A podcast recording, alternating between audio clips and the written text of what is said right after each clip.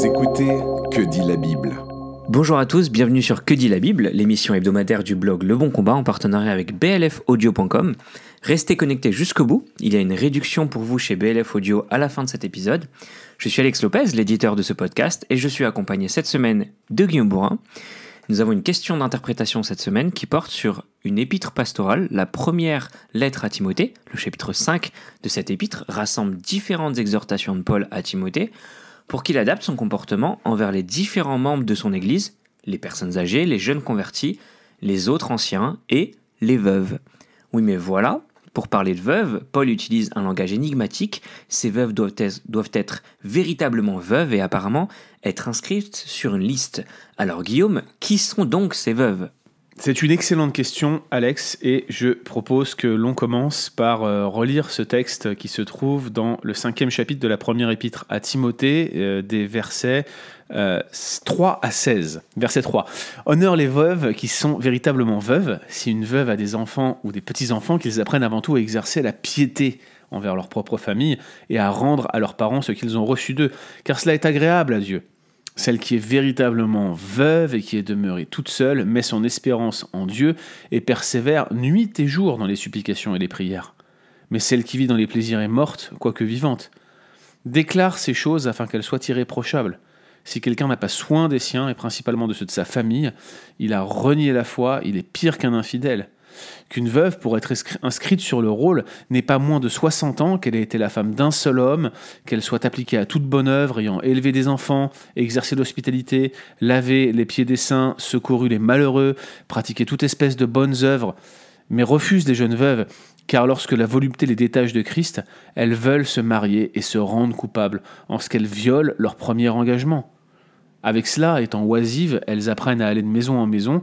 Non seulement elles sont oisives, mais encore causeuses et intrigantes, disant ce qu'il ne faut pas dire. Je veux donc que les jeunes se marient, qu'elles aient des enfants, qu'elles dirigent leur maison, qu'elles ne donnent à l'adversaire aucune occasion de médire, car déjà quelques-unes se sont détournées pour suivre Satan.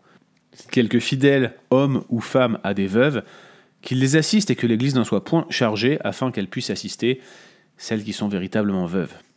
Alors clairement, dans toute la section là, du chapitre 5, c'est bien le thème de l'honneur euh, qui est en jeu et qui d'ailleurs unit toute la section.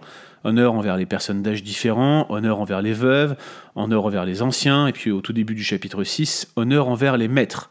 Je crois qu'il y a plusieurs questions à se poser. Euh, tout d'abord, qu'est-ce que, qu'est-ce que Paul entend par véritable veuve? Deuxièmement, euh, comment compte-t-il les honorer Et plus spécifiquement, qu'est-ce que ça signifie être inscrite sur le rôle pour ces veuves, au verset 9 Et puis troisièmement, quel est euh, le sens des différents critères qui président à cette inscription sur le rôle? Très bien, alors commençons par le commencement. Qu'est-ce qu'une veuve véritablement veuve? Eh bien, tout d'abord, euh, ce qu'on entend par veuve aujourd'hui, c'est une femme qui a perdu son mari. Être veuve dans le monde antique n'était pas une chose aisée, et en l'absence de famille proche, cela revenait le plus souvent à vivre pauvrement en marge de la société. Nombre de veuves d'ailleurs couraient le risque de sombrer dans la mendicité. Le soin euh, apporté aux veuves et aux orphelins, vous le savez, est très important dans l'Ancien Testament et dans l'Église primitive. Dieu y est présenté à maintes reprises comme le défenseur des veuves et des orphelins. Alors il y a de nombreux passages, mais on pourrait citer Exode 22, 22, 22 Deutéronome 10, 18, euh, Psaume 68, 5, Psaume 146, verset 9. Euh, le soin envers les veuves est, traditionnellement compris comme une conséquence directe du cinquième commandement, et il est très clair, dès les premiers temps de l'histoire d'Israël, qu'il s'agit d'une responsabilité communautaire. Dans une communauté qui va bien, en fait, on prend soin des personnes les plus faibles, en particulier euh, des veuves et des personnes âgées. Certains commentateurs néanmoins estiment que dans le monde antique, j'entends par là le, monde sémite, le monde assyrien, le monde babylonien, eh bien le veuvage était compris dans un sens plus large, non pas tant comme une femme dont le mari serait mort, euh, que comme une femme privée de tout moyen de subsistance, même en ayant gardé sa famille. Ainsi, euh, ce texte euh, décrirait par vraie veuve celle dont le mari serait réellement mort, pour l'opposer aux fausses veuves qui auraient encore sa famille. Mais ce n'est pas la direction dans laquelle semble aller notre texte. Clairement, dans le contexte de 1 Timothée 5, une veuve véritablement veuve, c'est une veuve qui correspond aux critères des versets 9 à 16 et donc qui est ainsi jugée digne d'être honorée. Ainsi donc, quel que soit le sens de kéra, c'est le mot traduit par veuve en 1 Timothée 5, celle qui l'est véritablement, c'est celle qui correspond à des critères précis. Nous allons revenir sur cette liste de critères des versets 9 à 16 bien sûr, mais avant cela, en quoi consiste cette action d'honorer les veuves dont Paul parle ici, Guillaume? Je pense que c'est la clé du passage, euh, cette question, en fait, parce que c'est un verbe, timao, euh, qui peut avoir plusieurs sens, qui est traduit par honorer. Donc, à minima, il véhicule l'idée de, de, révérer, de tenir en haute estime, d'honorer, quoi, quelqu'un ou quelque chose. Mais il est également souvent utilisé pour euh, estimer une valeur, établir le prix d'un objet ou d'un service, et par extension, timao et ses dérivés sont parfois utilisés pour décrire une compensation, une gratification, une euh, rémunération. Ainsi, euh, le double honneur dont est digne l'ancien qui dirige bien, au verset 17, fait clairement référence à une forme de rémunération. Euh, d'ailleurs, dans le monde anglo-saxon, on parle d'honorarium quand on donne un défraiement pour un prédicateur. Notez au passage que pour Paul, bien dirigé passe nécessairement par bien enseigné, mais ça sera certainement l'objet d'un autre podcast. En tout cas, c'est très intéressant de le noter à ce stade. Sans équivoque, le sens qu'il faut retenir en ce qui concerne les veuves, c'est un sens financier. On parle bien de compensation financière et ça va parfaitement euh, aller euh, s'insérer harmonieusement dans le cadre euh, de, ce thème de l'honneur que l'on retrouve dans 1 Timothée 5. Soit il s'agit d'un soutien pour des personnes qui, qui n'arrivaient pas à subvenir à leurs besoins, soit il s'agit d'une forme de rémunération pour un service particulier dans l'Église et c'est plutôt cette deuxième option que personnellement j'ai tendance à suivre. Autrement dit, il est possible que ces veuves, véritablement veuves, soient en réalité des veuves attachées à un service particulier dans l'Église? Oui, absolument. C'est ce que je pense. D'une part, l'idée de, soutenir les veuves qui n'ont pas de moyens de subsistance semble bien sûr être le principe de base derrière cette disposition. Regardez par exemple le verset 4. Si une veuve a des enfants ou des petits-enfants, euh, qu'ils apprennent à exercer la piété envers leur propre famille et à rendre leurs parents euh, ce qu'ils ont reçu d'eux, rendre à leurs parents ce qu'ils ont reçu d'eux, car cela est agréable à Dieu. En d'autres termes, si la veuve possède une famille qui peut prendre soin d'elle, elle ne sera pas inscrite sur ce fameux rôle. Seules des femmes en situation de détresse sociale pouvaient y prétendre. D'ailleurs, Paul donne trois arguments hein, dans ce passage à ce sujet. Premier argument, parce que c'est agréable à Dieu que les familles prennent soin des leurs. Deuxième argument, parce que ceux qui n'assistent pas leurs parents sont pires que des infidèles. Waouh Troisième argument, parce que l'Église devrait consacrer ses efforts à celles qui sont réellement en difficulté, c'est-à-dire celles qui sont véritablement veuves.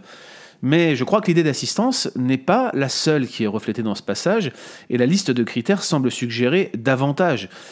Essayons de comprendre ce que disent ces critères euh, individuellement. Tout d'abord, la veuve doit être demeurée toute seule. Alors cette clause hein, ne se réfère pas à son état marital seulement. L'idée c'est que, bon, elle ne s'est pas remariée, elle est restée veuve, mais surtout elle n'a pas de famille qui puisse prendre soin d'elle. Donc on parle bien de cette disposition euh, de subsistance dont on vient de dire quelques mots il y a quelques instants.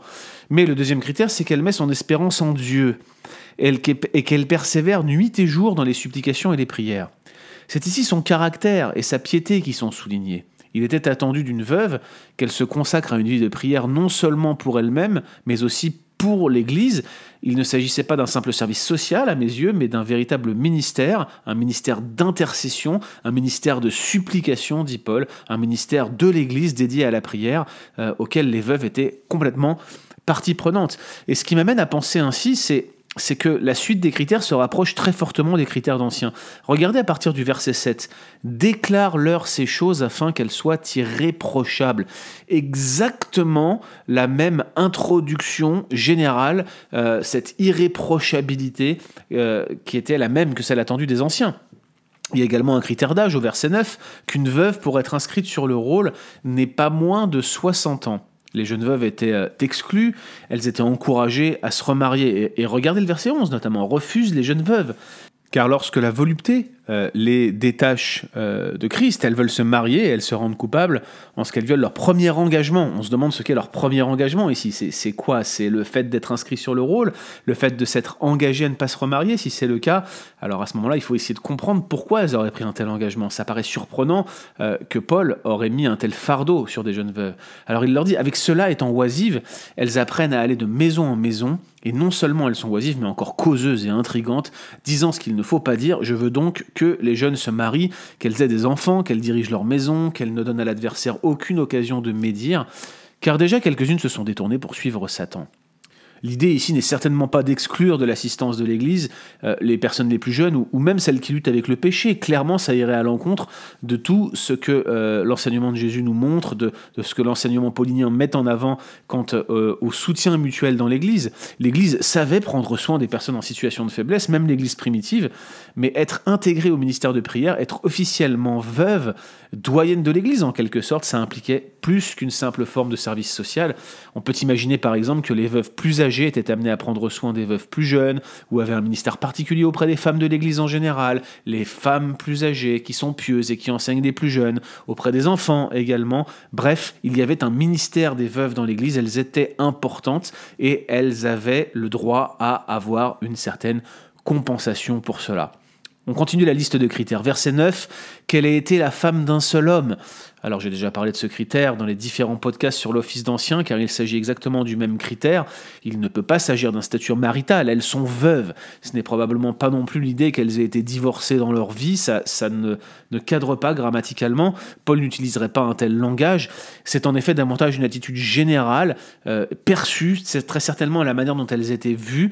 Euh, leur attitude générale quant à la jante masculine était ici visée. L'idée c'est que euh, n'aient pas passé leur vie à flirter. Et puis verset 10, qu'elle soit appliquée à toute bonne œuvre, ayant élevé des enfants, ayant exercé l'hospitalité, ayant lavé les pieds des saints, ayant secouru les malheureux, ayant pratiqué toute espèce de bonnes œuvres une fois encore, le caractère et les œuvres de la veuve véritablement veuve, celles qui peut être inscrites sur le rôle sont soulignées. Je ne pense pas qu'il faut voir cette dernière liste d'œuvres comme des espèces de cases à cocher, c'est plutôt une manière d'exemplifier en quelque sorte euh, ces bonnes œuvres que euh, l'apôtre a en vue. Et ces critères, en fait, sont tout simplement ceux d'une personne mature, bien enracinée dans la foi, qui saura servir l'Église. Il y a donc certainement plus qu'un simple service social ici.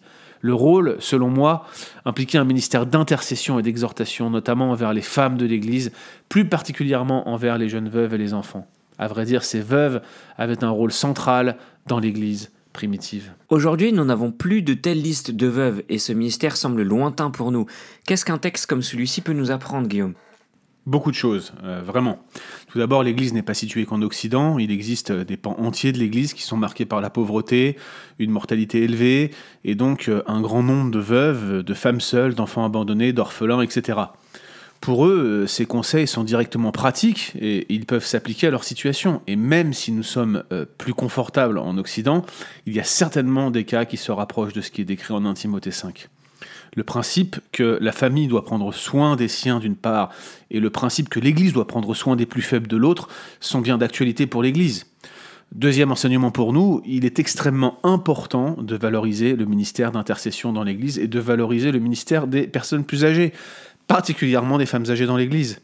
Les systèmes de retraite, si imparfaits qu'ils soient, sont une bien belle évolution sociale, mais la retraite n'est pas un temps où tu te, retires de tes responsabilités et où tu peux enfin te reposer et vivre une vie de perpétuel vacancier.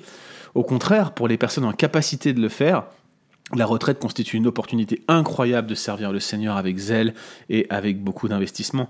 C'est un temps pour se former, c'est un temps pour donner davantage, c'est un temps pour s'investir davantage. Je pense à mon ami Nicolas Kessly qui, arrivé à la fin de son ministère, a fondé cette association 55 ⁇ et il encourageait les, les, les, personnes, les jeunes retraités à considérer la retraite comme un tremplin vers un ministère plus abondant encore. Et puis de l'autre, je pense aussi à ses sœurs dont on voudrait voir des femmes plus âgées, souvent qui s'engagent, le nombre de jeunes sœurs qui sont à la recherche de femmes pieuses, plus âgées dans l'Église, est particulièrement important. Troisième euh, enseignement, troisième application que ce passage peut nous donner à nous, chrétiens du XXIe siècle, eh bien c'est arrêtons de nous débarrasser de nos vieux.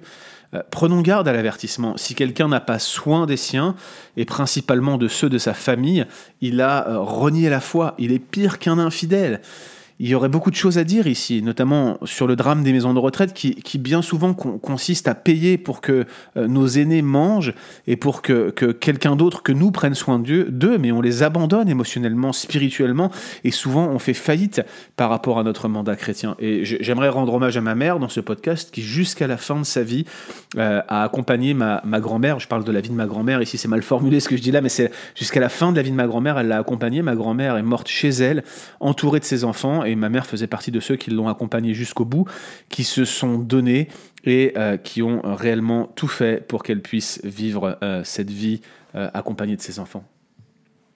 Merci Guillaume. C'était Que dit la Bible en partenariat avec BLF Audio. Connectez-vous sur blfaudio.com avec le code BIBLE, B-I-B-L-E en majuscule, pour obtenir le pack audio découverte, 12 livres audio à 47 euros après réduction. Et retrouvez, toutes ces informations dans les liens du podcast. Et quant à nous, nous nous retrouvons la semaine prochaine. Retrouvez d'autres épisodes sur www.leboncombat.fr.